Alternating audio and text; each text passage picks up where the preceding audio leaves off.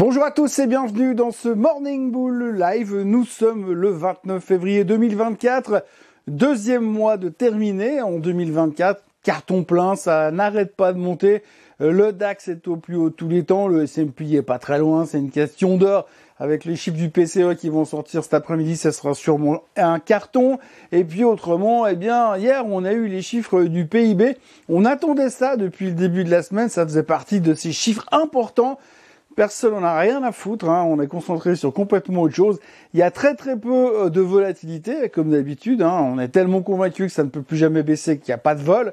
Par contre, la volatilité se fait principalement sur les titres à l'intérieur des indices, puisqu'on a vu euh, deux trois secoués, typiquement en France. Hier, on a eu euh, euh, Téléperformance qui s'est fait déglinguer de 30%, on a eu Worldline qui s'est fait démonter de 10% parce que les chiffres étaient pas bons.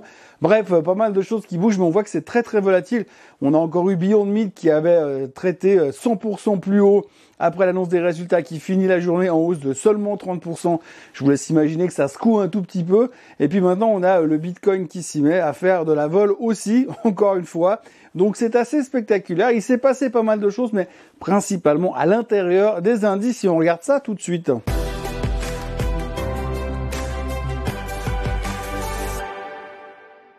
Alors on va déjà se débarrasser du sujet macro puisque ça n'intéresse que moyennement les gens. Hein. Je vous le disais, on attendait le PIB depuis le début de la semaine, c'est sorti, c'était pas trop mauvais, ça va, la croissance est toujours géniale aux États-Unis, c'est fantastique.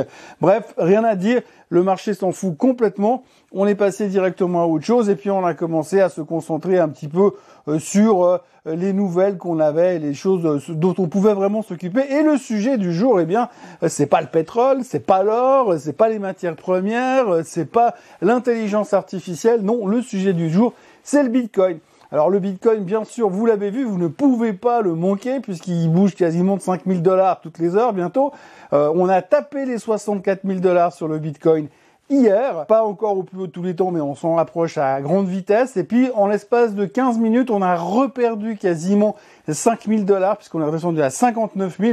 Avant de remonter de nouveau, là, on est à 61 200 à l'heure où je vous parle. Là, c'est 6 heures du matin, donc euh, je sais pas comment ça bouge, mais ça bouge beaucoup. La raison principale du repli 64 000, 59 000, c'était tout simplement parce que Coinbase a eu une panne. Donc, les clients Coinbase, tout d'un coup, se sont subitement retrouvés avec zéro sur les comptes instantanément, donc panique, euh, tout a été vendu partout, ça a mis la pression sur le Bitcoin, donc on voit quand même que ça monte comme un seul homme. La raison, c'est assez simple, il y a tout le monde qui est en train de bourrer la caisse dans les ETF dans tous les sens, ça cartonne, comme c'était prévu, j'ai envie de dire, et puis le Bitcoin est donc en train de s'envoler, mais par contre, il y a eu cette espèce de vent de panique, mais on voit quand même qu'on est tendu, parce qu'on est très très haut, on est monté très vite, mais maintenant c'est une quasi-évidence. On va aller chercher les plus hauts de tous les temps sur le Bitcoin. Puis une fois qu'on aura cassé, allez, les 70 000, la porte sera ouverte pour aller enfin chercher ces 100 000 dollars. Ça paraît presque trop facile de ce côté-là, mais c'est euh, principalement le sujet du jour. Après, eh bien, aujourd'hui, bien évidemment, on va attendre la macro. La macro, c'est les chiffres du PCE. Alors, on a longuement parlé du PCE, longuement parlé de la thématique de l'inflation. On est tous très au clair que les banquiers centraux aimeraient avoir une inflation qui va en direction des 2%. Donc on a besoin d'avoir des chiffres faibles au niveau du CPI, même si on s'en fout, mais aussi du PCE. Euh, le PCE qui devrait sortir tout à l'heure devrait montrer un retour à la hausse justement, donc une inflation qui repart gentiment à la hausse. Pour l'instant, la bonne nouvelle, c'est que le baril n'arrive pas à casser les 80 dollars, donc ça, ça nous sauve déjà les fesses de ce côté-là. Mais on a besoin d'avoir un PCE qui se calme pour pouvoir espérer reparler de baisse des taux. Et c'est assez rigolo, j'ai envie de dire, parce que finalement, si on fait très brièvement les choses, 1er novembre, on achète le marché parce qu'on se dit ouais de toute façon les taux ils vont baisser en mars. Le marché monte de 20%, le relais est pris ensuite par l'intelligence artificielle. Et puis aujourd'hui on se dit oui mais bon si les taux ils baissent seulement en juin c'est largement suffisant. Je vous rappelle qu'il n'y a pas plus tard qu'il y a une semaine et demie en arrière, on s'attendait de toute façon à 125 BP de baisse sur les taux durant toute l'année. Donc finir l'année 125 BP plus bas, c'était une quasi-certitude. Là, on a revu un peu nos calculs. Avant la publication du PCE, on est déjà en train de nous dire, ouais, euh, peut-être que finalement, euh, d'ici la fin de l'année, on baissera que trois fois les taux de 75 BP. Donc les 125, c'est passé à l'as.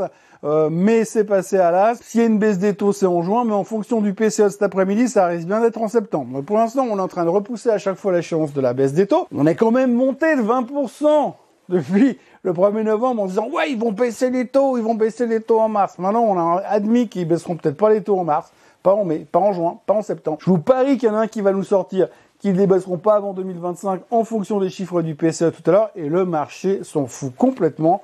Le DAX au plus haut de tous les temps, le Nikkei au plus haut de tous les temps, le S&P pas très loin du plus haut de tous les temps. Bref, l'un dans l'autre, c'est incroyable notre résilience et cette capacité à ne rien vouloir lâcher dans le sens de la hausse. Tous les matins, les futurs sont légèrement en hausse.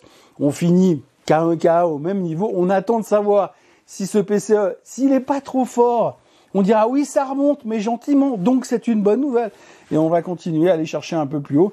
Et puis à côté de ça, c'est vrai qu'on se raccroche toujours aux chiffres des sociétés. D'ailleurs, à propos des chiffres des sociétés, eh bien hier soir, on a eu quand même euh, pas mal de monde au balcon puisqu'il y avait Snowflake, il y avait C3AI et il y avait Salesforce qui ont publié leurs résultats. Alors c'est grosso modo une très bonne nouvelle chez C3AI qui ont dit que ça marchait bien, qui ont gagné, qui ont perdu, pardon, ils ont perdu moins d'argent que prévu, donc le titre prend un 10% after close. Euh, Salesforce Très bon chiffre dans la globalité, mais par contre, alors une guidance relativement conservatrice. On peut pas leur en vouloir, vu la qualité des chiffres, on peut vraiment pas leur en vouloir. D'ailleurs, on leur en veut pas, mais le titre perdait quand même 2% after close. Mais guidance négatif, hein, prudente, 2% de baisse.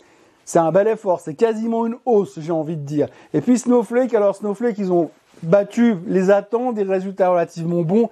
Si on regarde sur une année, c'est quasiment une croissance de 100%. Donc c'est assez impressionnant en termes de résultats bruts. Par contre, guidance très prudente, très conservatrice, ça on n'a pas trop aimé. Et puis en plus, alors, le CEO a, quitté la barre. Alors il reste dans la boîte, il passe simplement au board et devient président du board.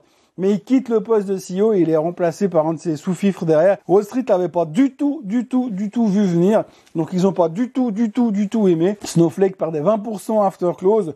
Mais globalement, selon où elle ouvre ce soir, elle devrait se poser sur la moyenne mobile des 200 jours et c'est peut-être pas complètement idiot de revenir se positionner sur ce spécialiste du data dans le cloud. Ce matin, l'Asie ne fait pas grand-chose. Euh, le Japon a publié des chiffres euh, coussi coussa euh, au niveau économique. Il se pourrait que la BOJ revoie sa stratégie et on envisage peut-être qu'éventuellement au mois d'avril, on va pas dire qu'ils vont commencer à monter les taux, mais qu'ils pourraient envisager de quitter une stratégie de taux négatifs. Mais bon, comme on sait, on s'en tape complètement puisqu'on voit que les Américains, ils ont des taux à 5,5 et ils sont quand même au plus haut de tous les temps. Et puis, depuis le temps que les taux ont monté, bah, je vous laisse voir la performance du S&P depuis le début de la hausse des taux. Donc, en gros, on a l'impression que peu importe ce qui se passera, la hausse des taux ne sera pas un problème pour le Japon non plus.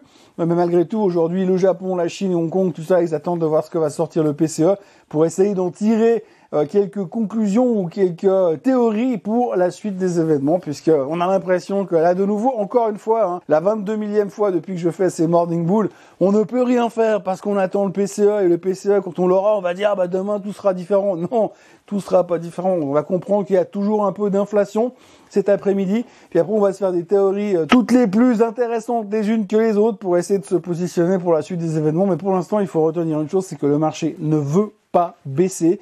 On peut prendre tous les indicateurs contrariants qu'on veut, le grid and fear, le put call ratio, la volatilité, tout ce que vous voulez. Ça ne veut pas baisser. On est toujours concentré sur les taux qui vont baisser forcément un jour et le fait que la techno c'est super, même s'il y a quand même deux trois signes de faiblesse à droite à gauche. On l'a vu sur Salesforce qui est prudent, on l'a vu sur Apple qui sont prudents aussi, on a vu sur Google qui a de la peine maintenant à cause de ces histoires d'intelligence artificielle de nouveau.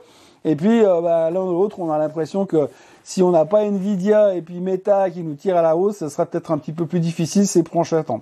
Enfin bref, tout ça pour dire que on en saura plus avec le PCE. Et puis au moins, ça nous donnera un truc à raconter demain matin. Dernière petite nouvelle, mais pas la moindre. Le médecin de monsieur Joe Biden a fait un check-up et il a confirmé donc hier euh, aux médias que monsieur Biden était parfaitement fit pour faire le job. Donc nous voilà rassurés. Donc si euh, Joe Biden ne dit et ne fait que des conneries, c'est pas parce qu'il est sénile, c'est juste parce qu'il est idiot. Voilà, n'oubliez pas de vous abonner à la chaîne Suisse Côte en français, de cliquer sur s'abonner, de cliquer sur la cloche pour avoir l'alerte quand il y a une nouvelle vidéo qui arrive. N'oubliez pas de liker cette vidéo, n'oubliez pas d'en parler autour de vous et n'oubliez surtout pas de revenir demain matin parce que demain matin, et spoiler, on va parler du PCE. Bonne journée à tous. Bye bye.